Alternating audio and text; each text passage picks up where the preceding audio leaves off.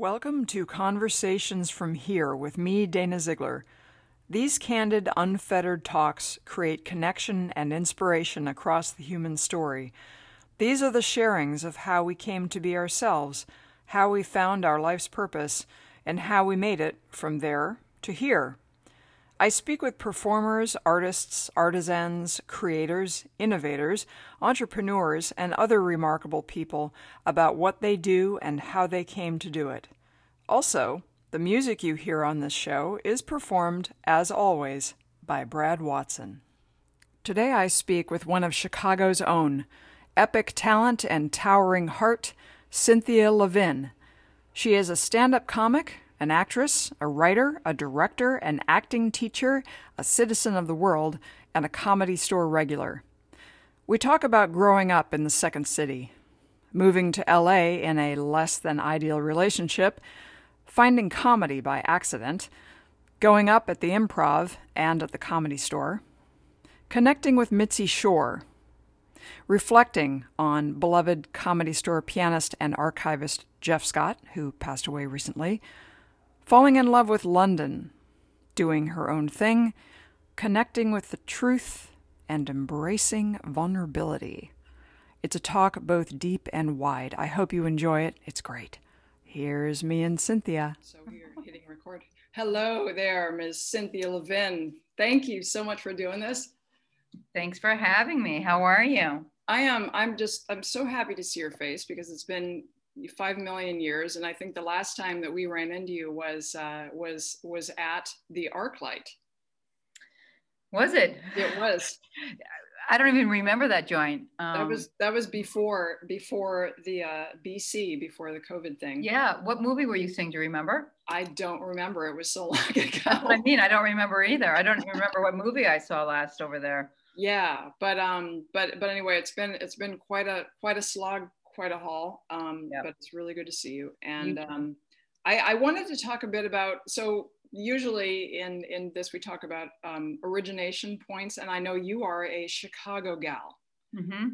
yep i'm wearing my chicago white sox t-shirt right now wow so. okay so you're so you're what you're a sox not a cubs fan yeah well i grew up my dad grew up on the west side of chicago so we weren't allowed to watch the cubs it was illegal and uh, we weren't allowed to go to the games we weren't allowed to talk about it and then i started dating a guy who would come over and just you know screw with my dad intentionally and just literally just talk start talking to him about the Cubs, you know, the Cubs. And um, my dad would literally lose his mind. Um, but yeah, I um, yeah, so we used to go to all my dad had season tickets to the Cubs, uh, sorry, the White Sox games uh, when I was younger. So, you know, basically all we did was eat the entire time. We ate everything that they sold, you know, just so isn't there also cotton candy? Yeah, peanuts. Isn't there, isn't there also a rule about hot dogs in Chicago?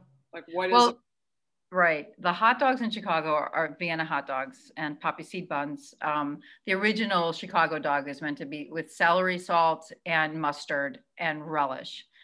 I'm not a fan. I like the mustard part. That's it. Um, I love mustard, ketchup, pickle, tomato. That's my hot dog. And um, I, I try not to fantasize about them. I really do. It's not. It's so far. I mean, I know they're so illegal and you know all that stuff, and yet I find myself just I mean, I literally obsess on it sometimes. I used to work at a hot dog stand, and sometimes I ate three a day. I'm not playing. Yeah, mm-hmm. wow. I'm, I'm so, fine. so you spent your childhood going to games um, and yeah. uh, and and uh, and not going to Wrigley Field. like. I, I mean, I started, you know, when I started to date, well, in Grant, you know, like my friends would go to Wrigley Field. So we would uh, cut school. Uh, oh, am I in trouble?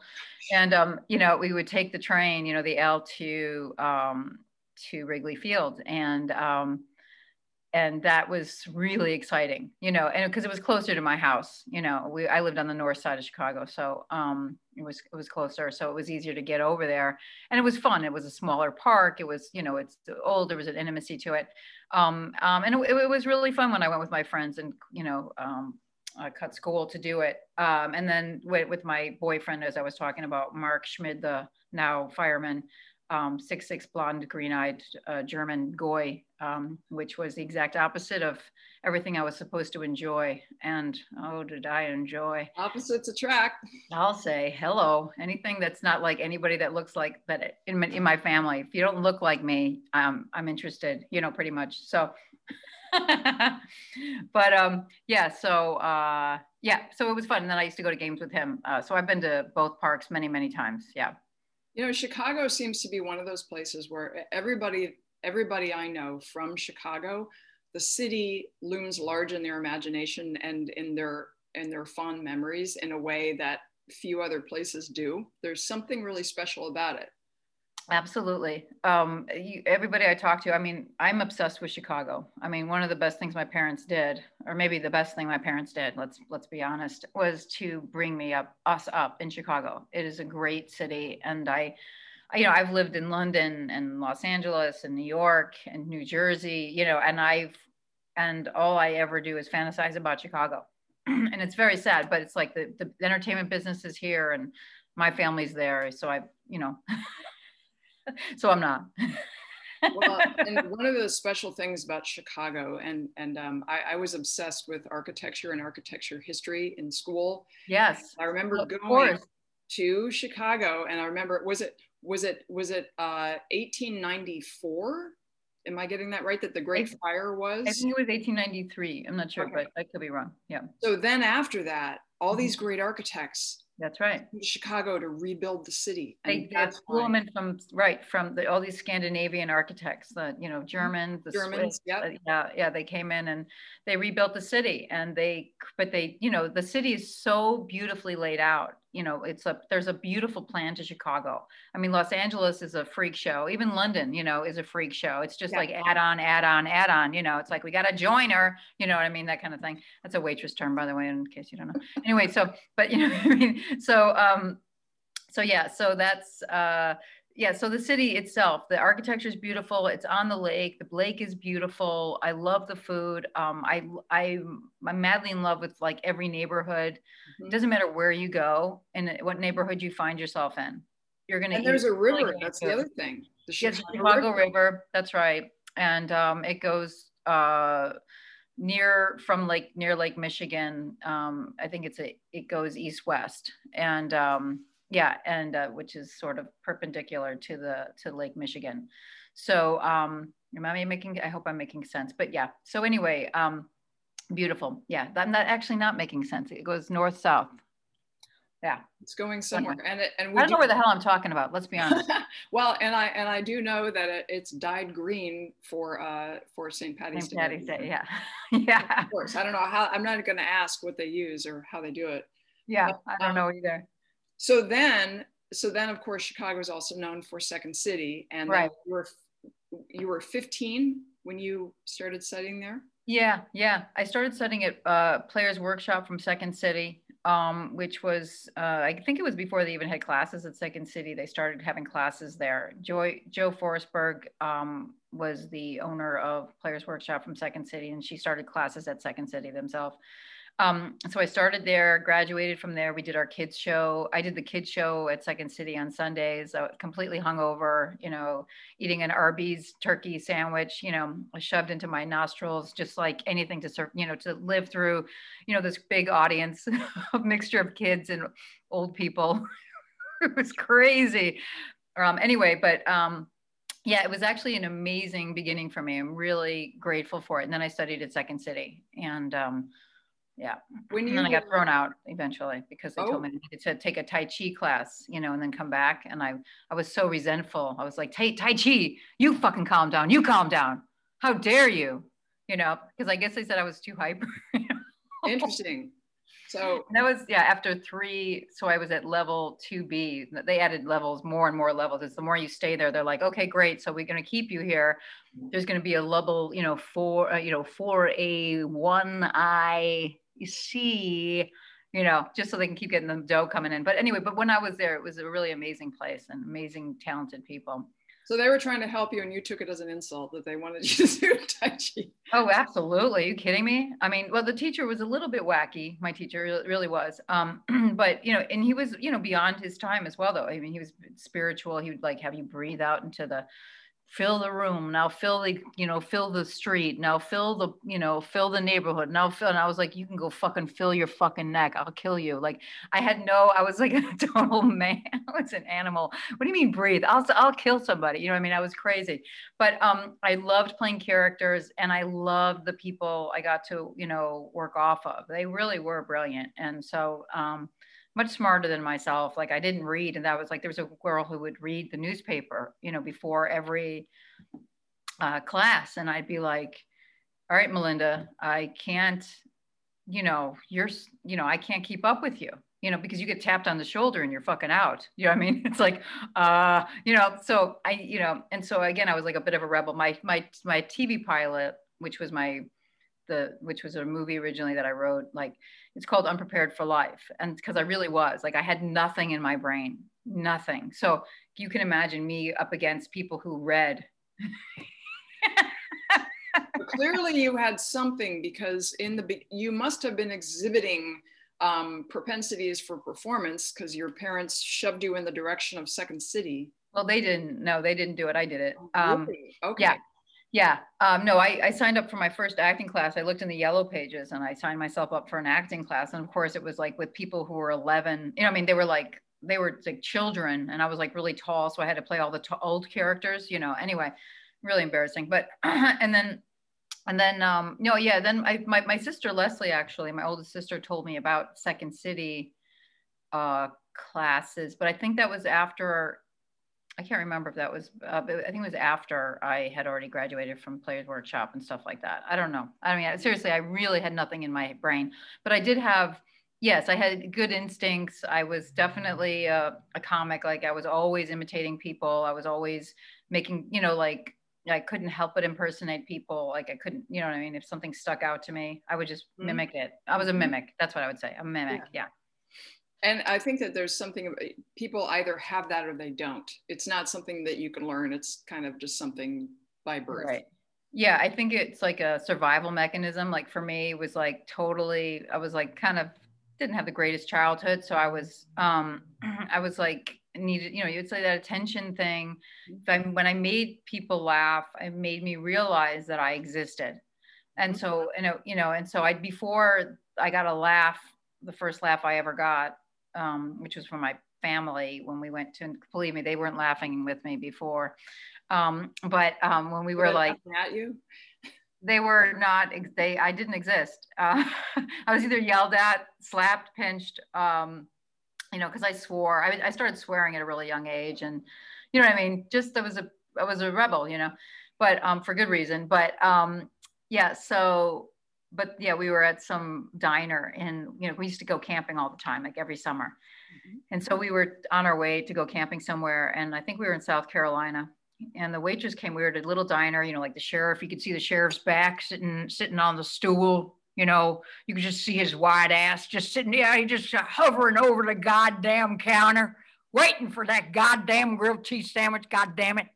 You know, and I remember the waitress came over. we were all like shoved into one booth. And I don't think any of us had ever touched each other before that day. And, um, yeah, because we were, you know, Catholics, we didn't go to church, you know. So anyway, but um, so we were like shoved in this booth together. And uh, I remember the waitress coming over and she said, you know, I, I ordered a grilled cheese sandwich. And then she said, How'd you like some French fries? And I said, you know, I was like little, you know I mean? Like, like my little head just ended up going, how'd you like some French fries? You know, I just like mocked her right back to her neck, you know, and then and then I got my first laugh which then of course after that they were like don't encourage her and then they never laughed again. But anyway um but that was i saw it after that forever you know?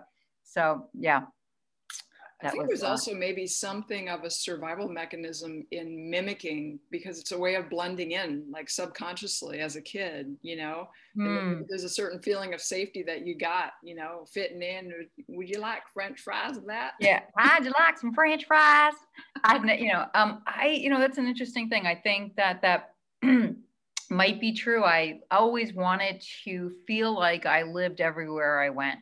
Like I wanted, I never wanted to to feel or look like somebody who was visiting but wanted to be a part of. And um, you know didn't want to stick out just wanted to be um, um, i wanted to be one of them. Always wanted to be one of them no matter where i was. Yeah. Mm-hmm. interesting. And yet yeah. with the family you were rebelling against who they were. It's like you wanted to be elsewhere, fit in to uh, other places. A hundred, a hundred percent. You know, I was sort of like called me the black sheep. I was very different from my brothers and sisters. Um, they were, you know, they were much like kind of follow down the line of my parents, like my dad in particular. Um, he was a doctor, and my sister became a nurse. My brother wanted to be a doctor, became a psych- psychiatrist. My other brother wanted to I think he wanted to be a or doctor, or they thought they were supposed to be doctors, but he ended up being an attorney. Mm-hmm. Um, and um, my mom was a social worker for a little while, and um, and uh, yeah, so they were kind of all kind of following down this line. I had six, five brothers and sisters. So wow, yeah, that's yeah. a that's a that's a bunch of people. That's yeah, yeah. And then and then um, you uh, after you graduated from Second City, is that when you headed to? That happened before you came to LA, right? Yeah, yeah. So yeah, um, I moved to LA in uh, 1987. Mm-hmm. Yeah, um, I was just a child, you know. I was in my early 20s, and um, I moved here with a an abusive bodybuilder, coke addict, steroid addict boyfriend named Goldilocks because he had long golden locks. Yeah, you, you, you go for the blondes, the Nordic. Yeah, you know, listen, anybody who looks at me, I'm interested. I mean, you know, pretty much. But um, yeah, so he, um, but yeah, he was an abusive, not a good guy, but we ended up coming out here together and he wanted to work out outside. That was his goal. He just, yeah, he wanted to exercise on, on Venice Beach you know, because it wasn't good enough. There wasn't enough people looking at him, you know, and you know, and indoors. So yeah, I'm not kidding you. That was like a dream of his. Wow. And he did, and he would like go out on Venice, you know that you remember, you know that stupid, yeah Muscle Beach, yeah, yeah. That, yeah, Muscle Beach, so stupid. Um, it's a playground yeah. for narcissists. oh, it it really is. I mean, it's it's unreal, and um, so eventually I got rid of him, but um, but yeah, it was not easy, and it was it was bad news. It was the worst worst time of my life, and I've had a lot of them. So if you can imagine that. and yet, and yet, it got you here. Yep. And then, and then, my understanding is that you you fell into comedy. That you did it by accident. Totally. Yeah. I um I, I was I started uh, dating a guy because he was nice.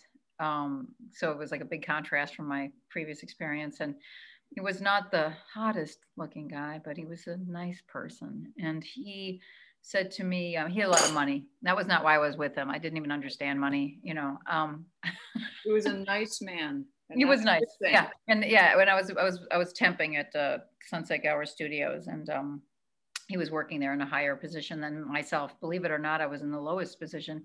And he said, um, you know, you should take this class. I'll pay for it. I'll pay for the down payment. And so I said, uh, okay. You know, I just assumed it was, he said, my brother took it and I think he really liked it. I think you'll like it so I show up there and um, thinking it was an acting class, you know, so I wore leg warmers just in case they wanted me to dance. You know, I'm just kidding. But anyway, you know, I wore barrettes in my hair, you know, anyway. So anyway, just, you know, Danskin wrap skirt.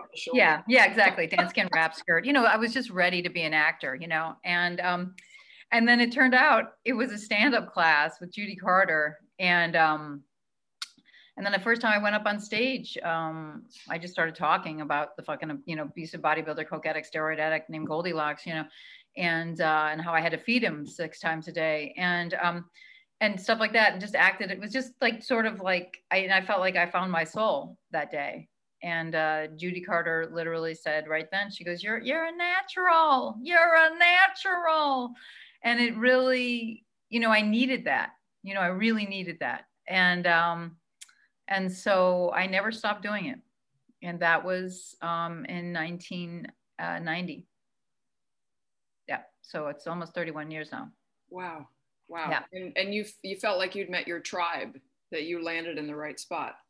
I felt, I think I knew that, I mean, it was more like I found my soul. Like I felt like, oh, this is who I am, right? Like in that, like, because again, you're up there by yourself, you know. But then when I started to do the open mic scene, um, then I did feel like these are these this is my family. I did definitely felt that way. We were performing five to seven nights a week, sometimes three shows a night.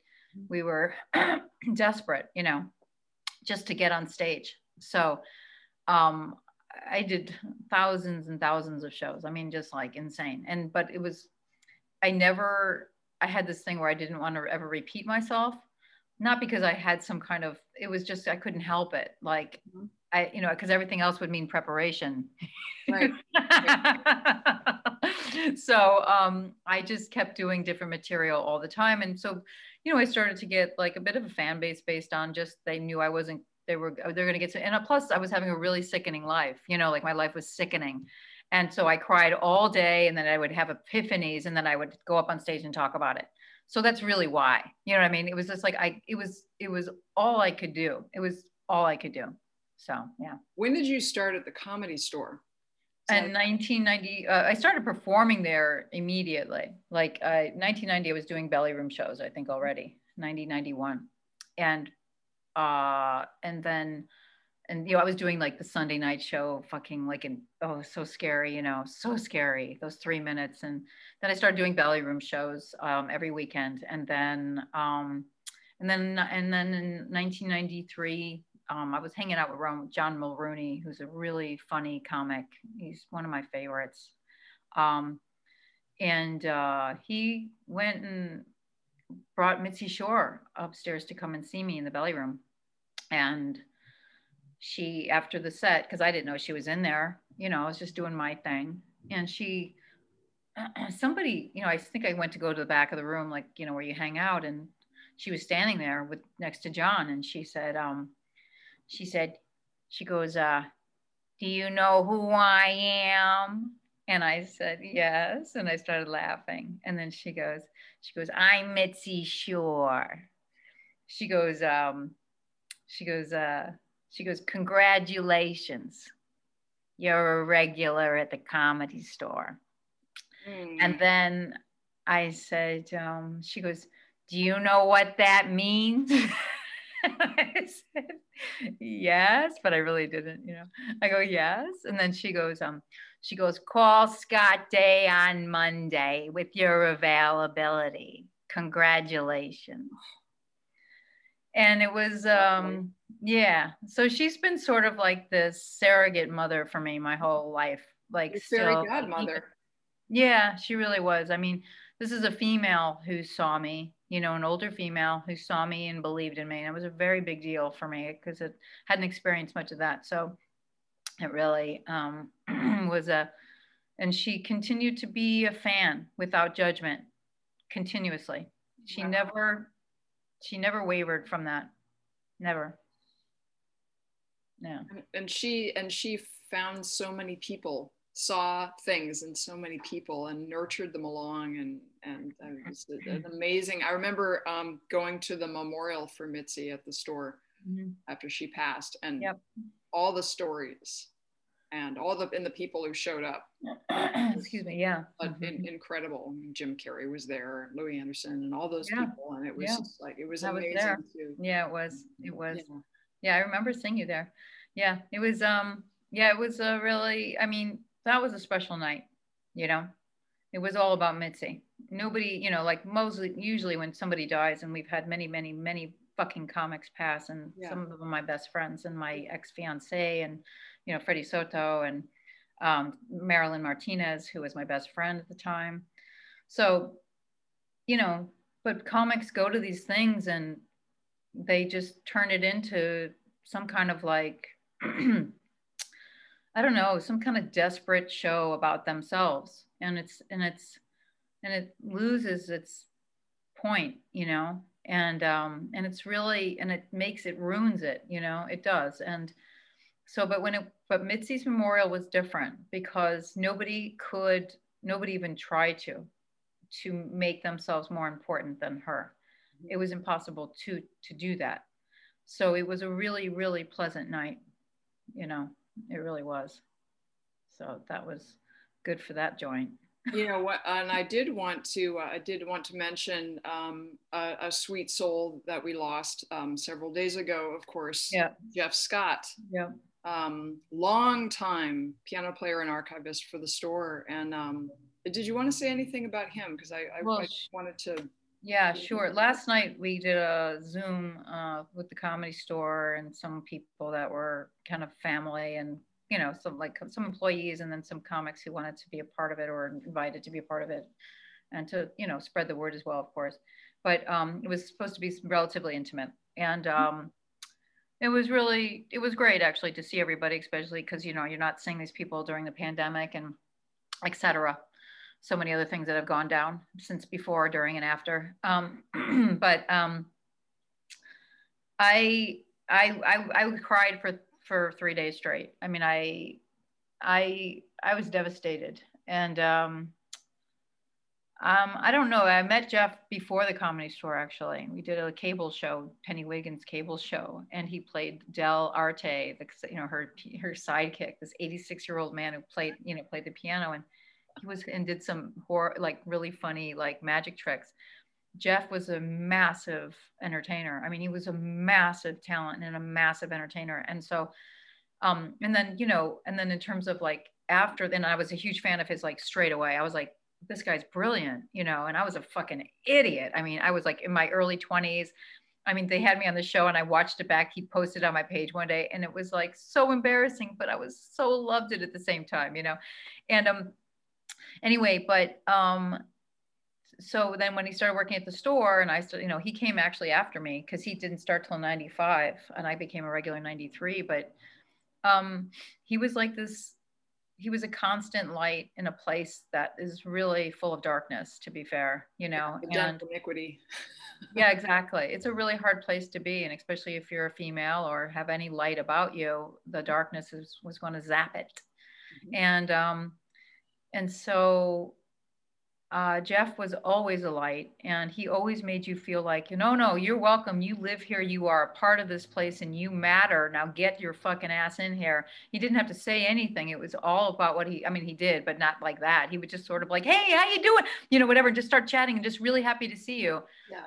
And I had gone and left the comedy store three times, you know, and came back this last time. And he was like the, one of the few energies in there that was positive and welcoming mm-hmm. this especially this last time because i feel like it's gotten it was different you know it's different and um, not not not as much of a it wasn't wasn't for me anymore you know but but jeff was always it was always a bright light. And so he was a gift to all of us, an absolute fucking gift. And he was a pure talent. So anyway, um, really grateful to him. And I thanked him. I put on like three posts. I couldn't, you know, I was seriously could not stop crying for, it was just a crazy, you never know how something's going to hit you, you know?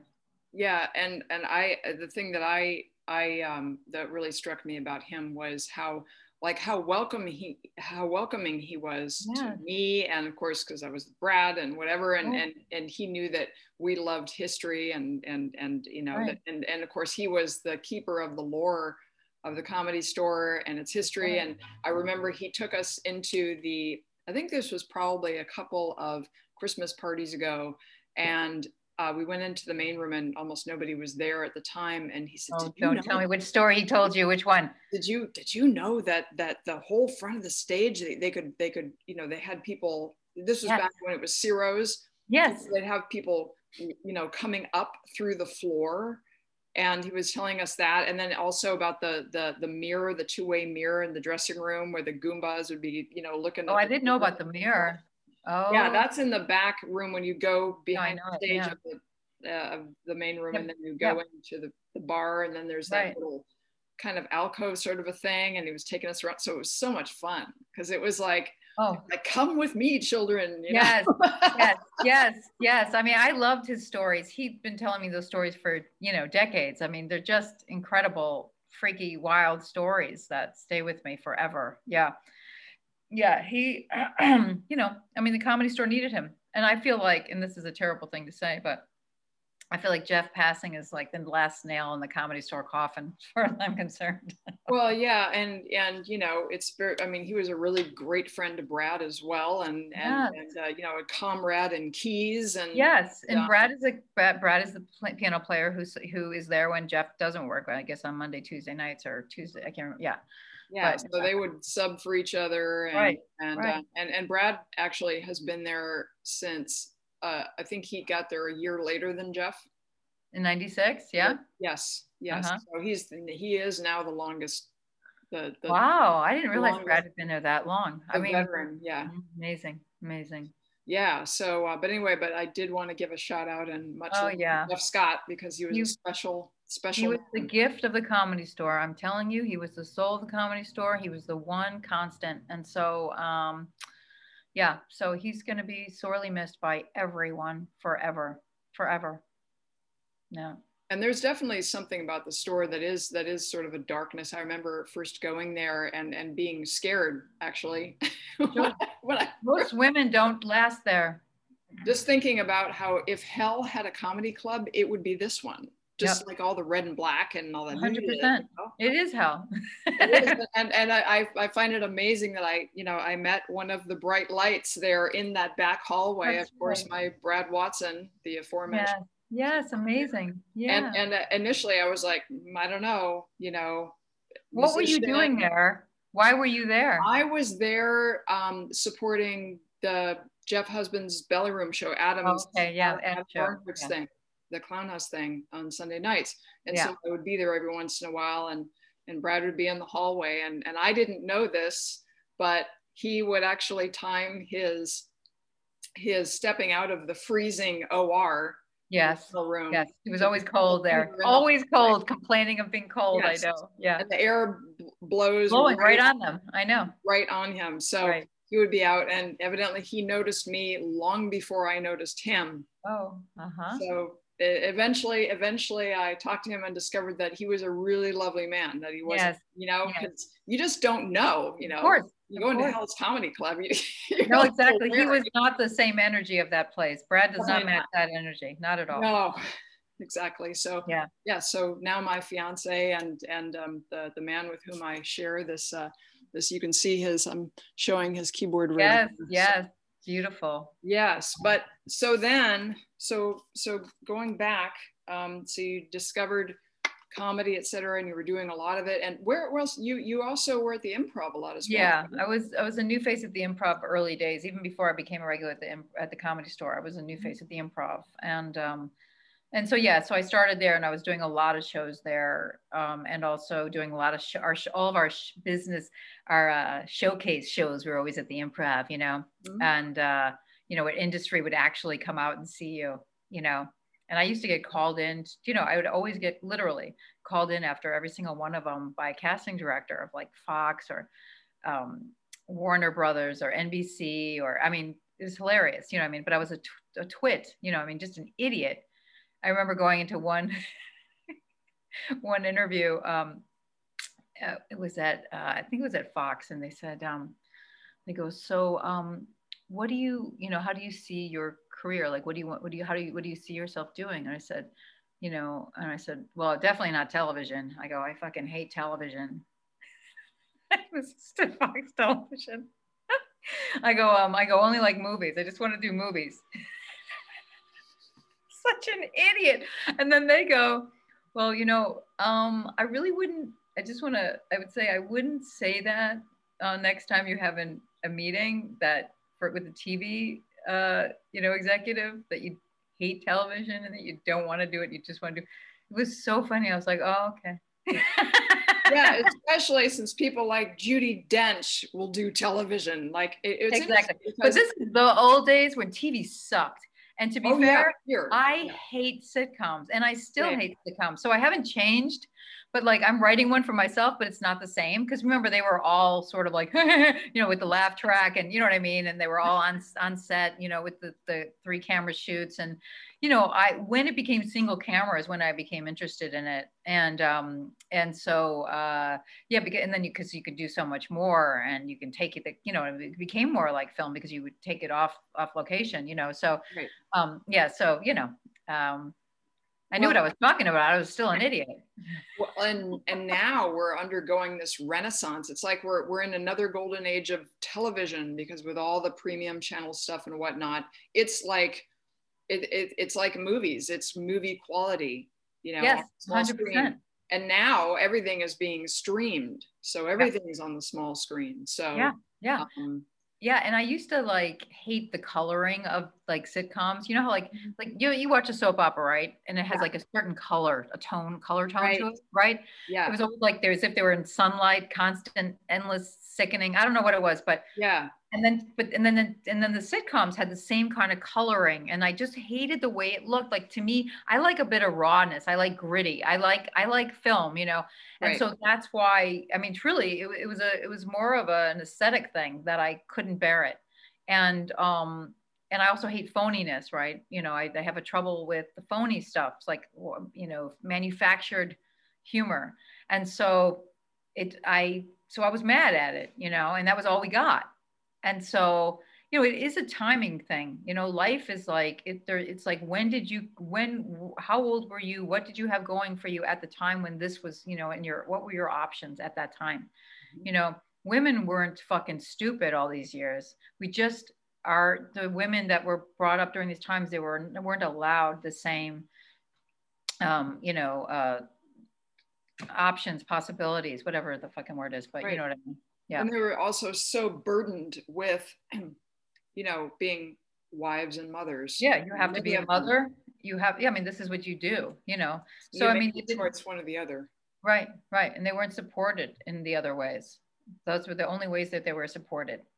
Mm-hmm. So, um, yeah. So anyway, but, but, but, so, you know, um, you, you kind of have to realize that time, time plays a, a big part in what you are able to do at any particular time in our you know because we are still evolving as we can see with everything that's going on you know in our government is that you know we as we were saying earlier like there are a lot of dinosaurs that are still like you know like they're roaming the planet and they're roaming the earth i don't you know and they're looking they're foraging for food there's just not as much food left and they're pissed off you know and so because we have to evolve you know and so we're still stuck and we're and and so all you can do is like focus on your own growth and your own yes. you know and just and literally keep because there are people like you and there are all people that are, are willing to grow and we can't get caught up in those energies because again that's gonna you know halt us in some way so. i think it's really important to focus on what what you can change and what you have influence over and create a beautiful life for yourself and those around you and yeah. that by doing that that is really the way that you share your gift and and and and put that positivity out into the world um, i see that as a sort of quiet activism without making declarations or or any of that but simply right. being an example yeah. and um, and and and helping other people being a good person and and and giving other people opportunities and um, you know and, and and sharing your gifts. Because what why else are we here? 100% i mean if we if we scatter our energies into getting them caught up in other people's energies because that's not that's their lesson not ours.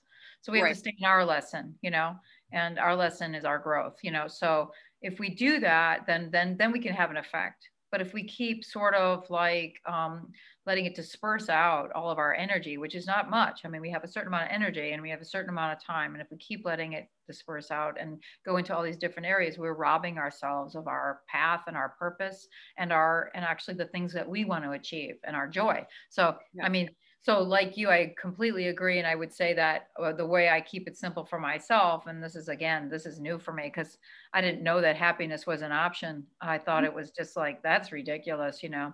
That's that's for the those idiots in the movies you know? But um i i real i learned about three years ago about um whatever makes you feel good. That is your answer yeah. So if it feels good, then it's right because then you're on your path. And when it doesn't feel good, you're away from your path, and that means you're away from you. and who mm-hmm. you really are. Mm-hmm. So that's what I always keep paying attention to. How does this make me feel? So I started to listen to NPR because they were doing the, you know, the the vote for the um, impeachment vote in, in Congress. And I was like, every time a Republican spoke, I was like, I couldn't believe it. And I was like, oh, this doesn't make me feel good. I've got to turn it off because I'm just going to get caught up in the fight and the argument, which is worthless because it's not reaching anybody. well, and I think too, what's really important um, is, and and it's so tempting to want to jump into the fray and have a judgment and have an opinion and all, yeah. and then and then right. it spins and it becomes this other thing, and then you, and then you know, I think it was Dorothy Parker who said, "Hell is other people." but, yeah. But I, uh, but I do think that when you get, get away from yourself that That's that right. is its own sort of hell. And so when you when you when you reel it back in and come back to the things that make you happy yeah. and and doing the things that you love to do and you know that that's entertaining people making them laugh bringing them joy. I mean those right. kinds of things. I mean it's so so interesting. Um, i remember there there was a there was a story about louis armstrong the great uh-huh. satchmo. And he he was criticized by some for appearing in certain films and you know doing his cameo thing and that was it. And he was not he was not an activist in terms of um, like it, uh, it, uh, for civil rights and whatever. He was right. not he was he was not out there you know uh, being an active activist. However what he said was i am being seen and i'm allowed to share my gift and bring joy to everyone. So the way that he saw it was his activism was in being himself and sharing his gifts and and and not making a stand one way or the other but that was his way of doing it. And i mm-hmm. and i and uh, you know there are all kinds of ways to change the world. Yes. I love that. I really love that story and uh, louis armstrong. And like and also you know what that reminds me of is just that being you is being an activist because we are com- always being told stop being you Mm-hmm. Do not be you because being you would be, be being a rebel because because other, everything else is trying to be like somebody else, something that you'd seen before or what's been acceptable by society. But being you is the hardest thing that anybody could possibly do and it is an act of rebellion.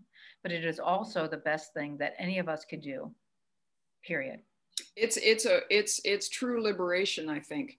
Yeah. To be yourself fearlessly. And and the other the other element in addition to um, n- not being judgmental is is having compassion for people's struggle. Because there are people who they might have a different opinion than you do and they might go about things in a different way. And you may think they're you know might maybe a little wackadoodle but yeah. at the same time having compassion for their position and understanding that you know those people they're not bad people. They're speaking from their experience and from what they see. And maybe the information they're getting maybe it's not accurate information but they're reacting in a certain way. And how can we help these people rather than just saying those people over there are the enemy right you know? right. No I, of course. Um, the thing is is that um, we all have an opportunity every day to to um, challenge our own beliefs. And it's really important that we do that because our beliefs are our ego, and that's the thing we tie ourselves to and cling to. Mm-hmm. So, as soon as you start to acknowledge your ego, and that if you're in your anger, that's what I was talking about. Like when I was listening to the um, impeachment, um, uh, whatever you call it, um, whatever vote, um, was that um, the the Republicans there was a lot of rage, and so I call them the screaming egos, mm-hmm. um, the Trumpsters or whatever. Mm-hmm. And it's not it's it's I say it's not okay in the sense that you've got to challenge yourself because otherwise you're hurting people. Because if your ego is winning, it's hurting. You're right. hurting and you're hurting others. So we have to acknowledge that our ego is our protector, but you know you don't need protection anymore. You're not a child. You're an adult, and it's okay. You know children need protection with their ego you know? It's that's our first uh it's, it's, it's you know that's when we come into this world it's all we have mm-hmm. right? Because we're not in charge. Mm-hmm. but as an adult you are. And so it is up to us to completely to constantly you know look inside go how you know um, does this feel good? That's where the feeling comes in. Because if ego is winning it doesn't feel good It right. means your, your brain is caught up in it because that's your ego's best friend. They get caught up in it. It's gonna go get into agreement, right? It's gonna, it's like, yeah, yeah, yeah. It's like the devil, you know, and he goes, yeah, yeah. And the brain goes, yeah, yeah, yeah, we're right. And that's why I'm right. You know, I'm right because it blah, blah, blah. And so and so did this and that. And whenever you have that constant, nonstop conversation going on, that's when ego is completely winning and you're losing.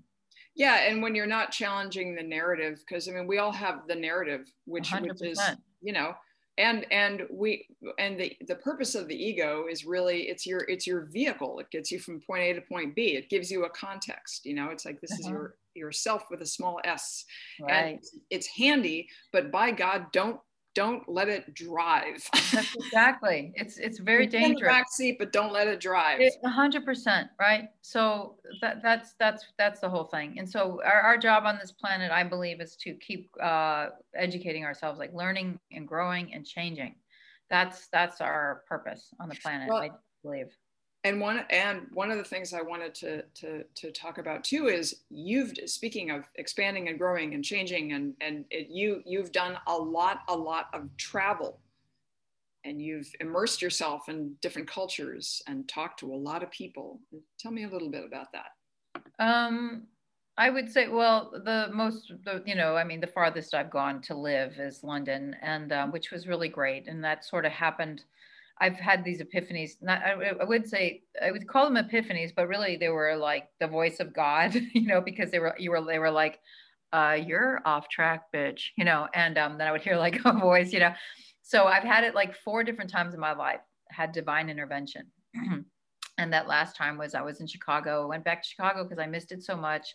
I felt like I was in exile from it, my city, my favorite city for so many years um, and I wanted to go back, and I felt like I could at that particular time. This is in 2010 when I actually went back, and then I was back home for a couple of years, and uh, you know, and um, went on a family trip to Mexico with the family, and for my mother's 75th birthday, and and um, when I was, it didn't go so great, and uh, I thought they were going to drown me. Um, instead, I wanted to drown myself in the end and so then um and so then when i got back home i remember like dragging my my bag into the into my apartment and like the fireworks are going off and i went oh my god it's fucking new year's you know because it was i was so inundated with this horrific experience.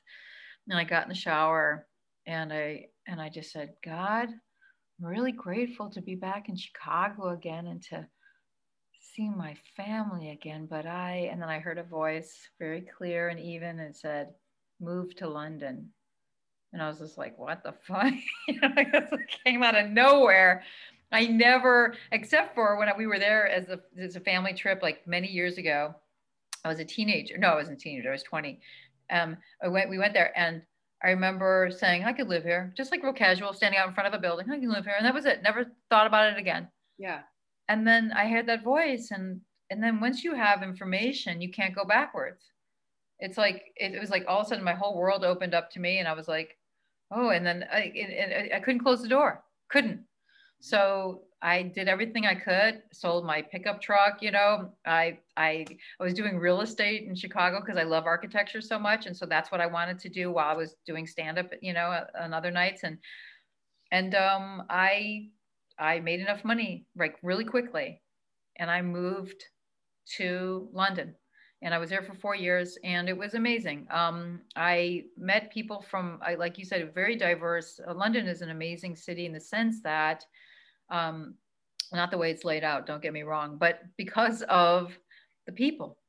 The people are amazing, and they do come from all over the world. And you would, you can't walk two steps without hearing another language spoken not two feet you know and i loved that so much and I and I taught acting while I was there. Um, it just sort of happened, you know, and it ended up being one of the most amazing experiences because, you know, these are people from all over the place. So, and they were there, but there's a certain amount of um, everybody tries to be sensible, you know, and we are all brought up a certain way, you know, and so I was like, stop being sensible. It's not all right. Be unreasonable. Be a cocksucker. Like I was really, and they loved it, you know, and I also use my humor, I mean, because I'm a comic, you know, so we had a fucking blast and I like to go deep and they were willing to go deep. They wanted to go deep with me. And we, you know, I mean, I know I I we're still close to all these people. I mean, there's lots of them, you know, and we're still close to this day. And I'm actually going to do another class with them because they messaged me and said, you know, we were all talking and we miss you and your teaching and we want to, can we do a Zoom class? Yeah. You ah. know, and I was like, yeah, yes, I miss you too. I love you, you know. So anyway, but but it was an amazing experience performing for them as a comic in the UK was brilliant because um, they also wanted they wanted truth, they wanted heart, they wanted vulnerability. Mm-hmm. Um, the Brits are really good at writing. You know, they're really good at being clever. Yeah, but they're they not have a tradition. They have an oral tradition and a and a, and a, and a tradition of writing, like the Irish. You know, right, right. music and poetry. Yes, but the Irish know how to combine that with emotion, whereas the Brits did not connect emotion or or even entertainment value for the most part. Like the, yeah. not, not all of them, but the most part. So because and so um, so what I was bringing was, uh, you know, passion and emotion and rawness and that kind of stuff and characterizations and acting out everything and this kind of thing. And um, they were, you know, very responsive. And um, and I also made friends with audience members who are still friends to this day. Like would come over to me and it was like I would have these like really tremendous connections with people. So I always say like the people you know their their their their their souls are as deep as their history. Um, they they are such their their souls are so deep and their hearts are they their hearts are so big. They are they really really are. And i mean that is a, in general. Mm-hmm. um, and um, so i'm really grateful for that opportunity to be around open-hearted people. Mm-hmm. and you know here in la is a joke. I mean it's a fucking joke because the business is 24 7 here. People are narcissists, they're sickening, their egos are in charge, they're afraid of looking bad, feel, you know, anything. And so they're constant, and so, and they're desperate. And that desperate energy, which is also what the, you know, the people that I worked with, um, in particular, the, the actors, there wasn't, there was not that desperation or that you know um, like let me just get there i just want to get there whereas here it's like i because i taught here as well acting and um, it's like they just want to get there. They just want to get there. Okay, so what else do I gotta do? What else do I gotta do? You know, whatever. It was kind of like you gotta fucking feel. You know, you gotta know who the fuck you are before you can become somebody else. Yeah. Because you eh, because you use all of you as an actor. You have to you allow yourself all your traits and all your emotions, and yeah. so that so that you can access them to be somebody else, to connect to somebody else. You to know, find the truth in that in that character. It's not about pretend. It's about finding the oh, truth. A hundred eh, that because we're all the same Mm-hmm. We are all the same. So if you can allow all of you, then you can allow yourself to become somebody else and connect to somebody else. But if you if you don't like those parts of you, you're not going to like those parts of other people, and that's how we recreate the other, mm-hmm. right? So anyway, so all this stuff, you know, it's kind of magical, and I was learning it as I was going. It was like something that I, you know, whatever. And so that was in UK, and then I came back here, and I went, oh, here goes that slap across the face again of like, I don't know what you're talking about. I don't I don't know what you're saying. I I was just I don't get emotional until page seven. Okay, I don't talk about when I was raped until page seven. So I'm fine until seven. I'm like, no, I'm sorry, you're not fine. exactly. Seriously. Some of the exchanges I had, I wanted to, I mean, it was it was horrifying. Makes you want to run screaming back to London. I I did. I mean, I really did. I really, it's really, but so like you can't, and you can't fight with them. You've just got to be you, do you, and people who will come to you, they'll come to you, and you, and they will, without effort, they will. Mm-hmm. Yeah, mm-hmm. yeah. So. Yeah, there's there's a, also a climate in in LA that's sort of like pick me, pick me. I want to be seen. I want to be noticed. I want to be picked. Relevant. relevant. Relevant. That, that desperation, though, like you said, is telegraphed you know and and so when when they're just like when you go to a place where that that isn't there it's so refreshing and so beautiful immer- immersing with you know like normal salt of the earth people who, who so are amazing. just authentically themselves. It's so beautiful. It really is and they haven't changed. I mean we're still in i mean these are beautiful beautiful human beings and they just continue to want to grow and they are and that is so amazing so mm-hmm. amazing yeah. Well, there's and there's a thing called empathy that no. is in short supply in this world. what? empathy? What's that? yeah well I, I, I, mean and and the best the best actors of course are those who have that and and, and really um, you know it's it's interesting I, I find that so many some of the best dramatic actors are people who started in comedy. And i think it has something to do with empathy. 100% i agree with you 100% Oh, but but I'll, I'll say this. I think mo- the reason people have empathy is because they've been through something themselves and they've uh, and and they've felt, and so that causes you to to can uh, to relate to other people in pain. Like other, you connect to other people's hurt, you connect to other people's anger, you connect to other, you know. But mostly it's their pain, and so um, and so if you have not experienced that in your life or haven't given yourself permission to experience that, you won't be able to. Uh, you know you won't be able to acknowledge it or connect to somebody else's. And so, um, you know, the Robin Williams, you know, he had a difficult go of it, you know, but he was an incredible, he was really funny. He really was really funny.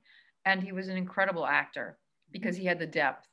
Yeah. So, you know, comics, I feel like if you, if you deal with your shit, you know, um, you can be a, tr- a brilliant, one of the more brilliant actors because, you know, comics typically, not all, but typically they come from t- tough backgrounds you know they it's a survival mechanism it's a you know it's a defense mechanism comedy is. And so um, if you can go there and let yourself go there um, and then also be willing to take your armor off to be an actor because a comic has that armor on oftentimes mm-hmm. um, in order to sort of be accepted right you know you have to put your armor on like hey all right nothing affects me. You can't hurt me. Look at me you know so you know i mean like you know so you have to like wear a couple of extra jackets you know literally you know sometimes you know um, but if you can if you could be willing to be vulnerable as a comic on stage and start to remove some of these layers in your jackets and your you know whatever your shields you can actually be a deep uh, brilliant um, actor. And uh, and so does that make sense what i'm saying? it, it yeah. does and, and actually allowing your vulnerability. It's all about vulnerability. An actor yeah. needs to be vulnerable and i think the best comics have vulnerability. So um, yeah. And uh, jim carrey talked a bit about how at one point when he was kind of remaking his approach to comedy when he yeah. first started out he said that he decided to do exactly that take away his armor and he would go up on stage with nothing prepared right. and just see what happened and he said right. i knew that I, I wanted to allow myself to fail yeah and to really allow myself to be vulnerable and he said boy i learned a lot yeah i was absolutely. where how he kind of restarted himself that's right. And that is truly how you become you. So instead of everything else is a, you know, a should, right? It should look like this. I should act like this. I should, you know, I shouldn't be insecure. I shouldn't be afraid. I shouldn't be this as a, excuse me, as opposed to, oh my God, I'm really scared right now. Like this is awful, you know. And then that's comedy right there because it's your truth. So people yes. only connect, uh, you know, universal truth is what people connect to. Doesn't matter who you are, who they are. They will. T- so the truth is always the answer. Mm-hmm. If you're, you know what I mean. But you have to be brave, and most people are, are, are don't don't have that kind of bravery. Mm-hmm. They don't want to. They don't want to look like a fool, you know. Um, but I think you know it's all a process of like loving yourself and trusting yourself. And if you can do that and know that you're, you know, that there's nothing wrong with you. Mm-hmm. You know, there's just nothing wrong with you. When the more you can get that I think the more amazing experiences you have, the, the, the freer you are, the, the more, more chances you can take, you know, knowing that you're going to be fine. well, and it's always the thing when, when people talk about a performance that really moved them, they always, always talk about, oh my God, I related to her story or his story, or, or he was so vulnerable. I felt him. And I, you know, and it, it's that that is what is the profound earth shaking moment that you have when you witness that. You witness somebody's vulnerability. It's more powerful than anything. Yes, absolutely. And I think the reason for that is because it's a moment of trust, because the audience is saying, oh, this person is trusting us. They're trusting me with themselves, with their truth. And all people I really believe really want is to to feel trusted and to trust and so when you have that, there's no condescension going on. Um, there's no, uh, you're not going to, you won't get it. You, I'm sorry, you can't handle that. Ah, ah, you know, just so sickening, you know, like, you know, there's, there's a lot of, there was a comedy, there's a comedy section that is like that. Um, so anyway, you guys know my relationship. Okay. So anyway, I, you know, whatever, right. As opposed to vulnerability, you know what, I'm in this place right now. Um, this is what I'm learning from, but this is what was ridiculous about it. You know what I'm talking about, right? You know, I always, I always liked, um, you know, like in a physical way of what I'm talking about is like when you have a stage that's really high up and you're looking down on your audience, there's a manifestation of also, you know, of uh, you guys won't get this. So I'll just sort of talk above your heads for a little while and like whatever you grasp, you grasp. I'm not going to really be honest with you because you won't totally got it. Right. There's that. Right. And then there's the, when the stage is a bit lower and you're just, just above the stage audience, just so they can see you, but not above them, you know, um, not better than them. Uh, there's an equality, there's a communication. And that's what I'm after. And that's what i love about stand up is like there's an intimacy and a connection. And those are always my favorite situations. So the height of a stage really does matter. It really does. Why robin williams probably walked into the audience as often as he did is because he just wants to be amongst them. He doesn't want to be better than. I'm not better than you i want you to know that and i want you to know i see you and i want to make you laugh and i want to make you feel good because that's what he wanted mm-hmm. you know? So to me that's what that's that's what our calling is you know? And comedy doesn't happen when there's no audience. Nope.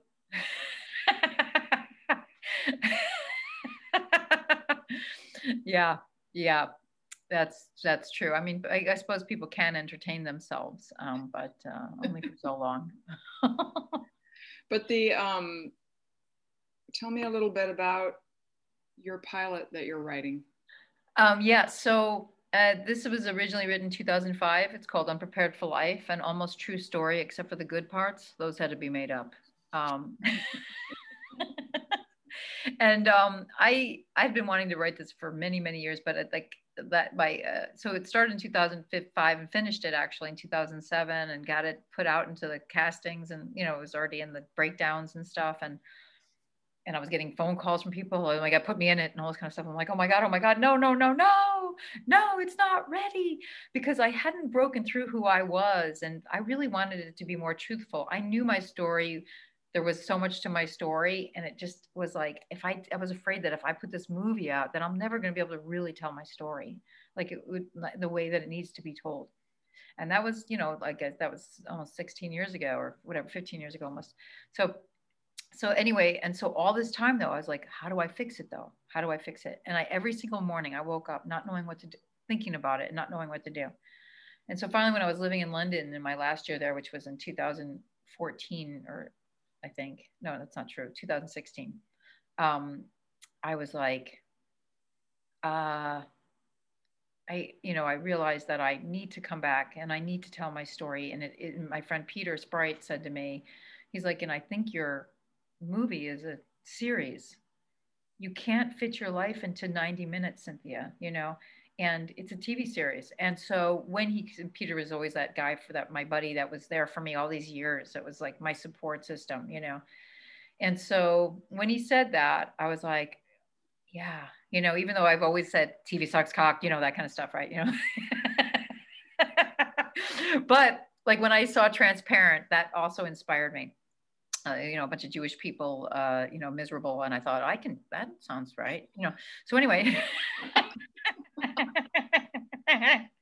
so anyway, but that's me. yeah, exactly. Right. But like humorless, unfortunately. Um, and so I was like, that part of it wasn't me, but like, I, but I got it, you know, I was like, yes, yes, yes. And that was sort of like, it let me know that I can do this. And so, um, anyway, so I finally, it took me all this time though, and I've been working on it and I, I had different, I, I did readings and it came into different um, versions of itself, but I loved all of them and it was amazing. But um, I finally, I guess I got to a point where I, I was able to tell the story in a way that I wouldn't keep changing it every day.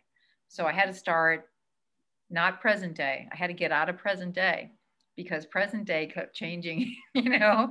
And so and there was so many other you know whatever uh, micro stories that i kept getting attached to. Anyway, so when I found my format and my formula, which is what I was searching for all this time, I finally found it.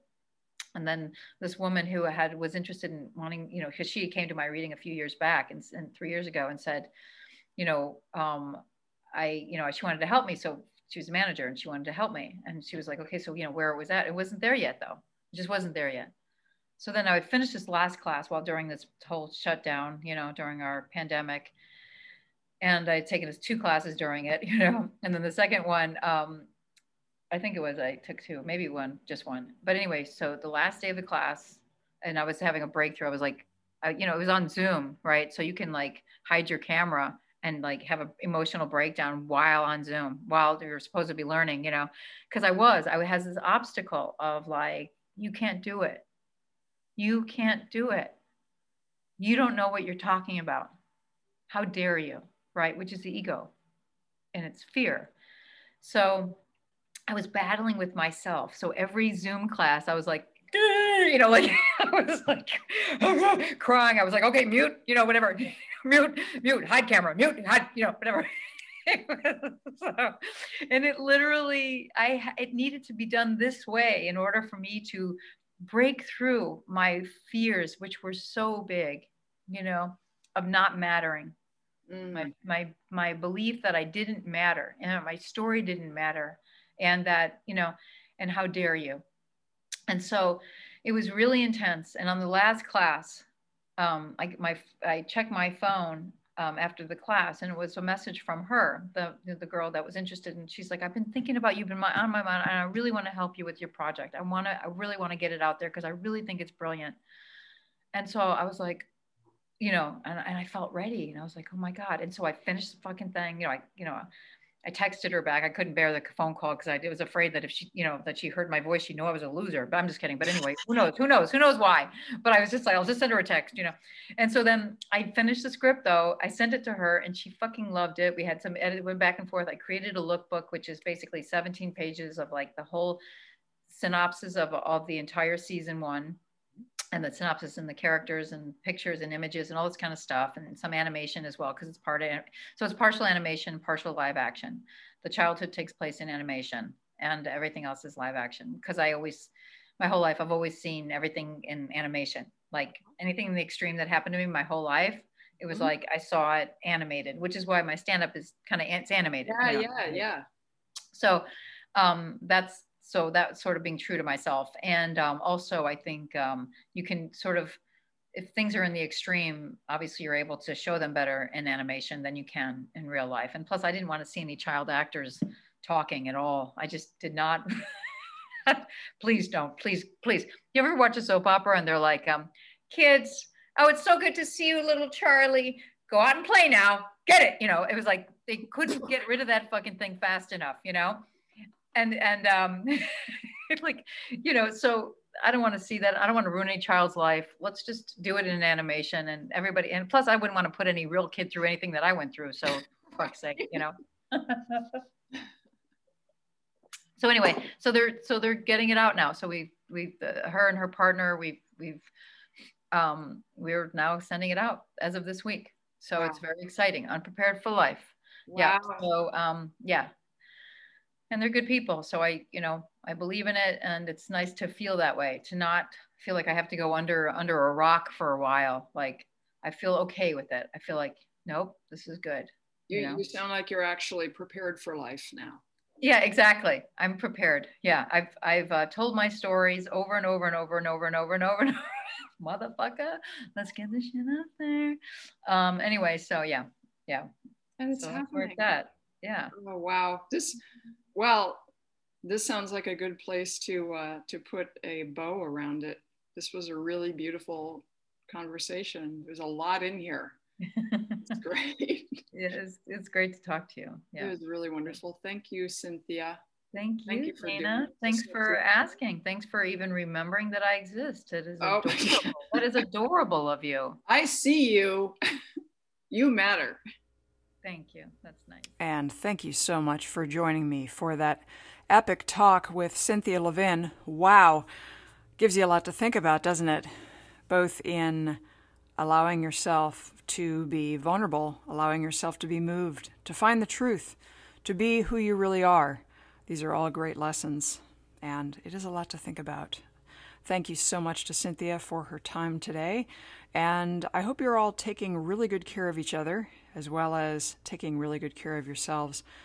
And I promise to see you on the other side. Take good care, everybody. Until next time, thanks for listening.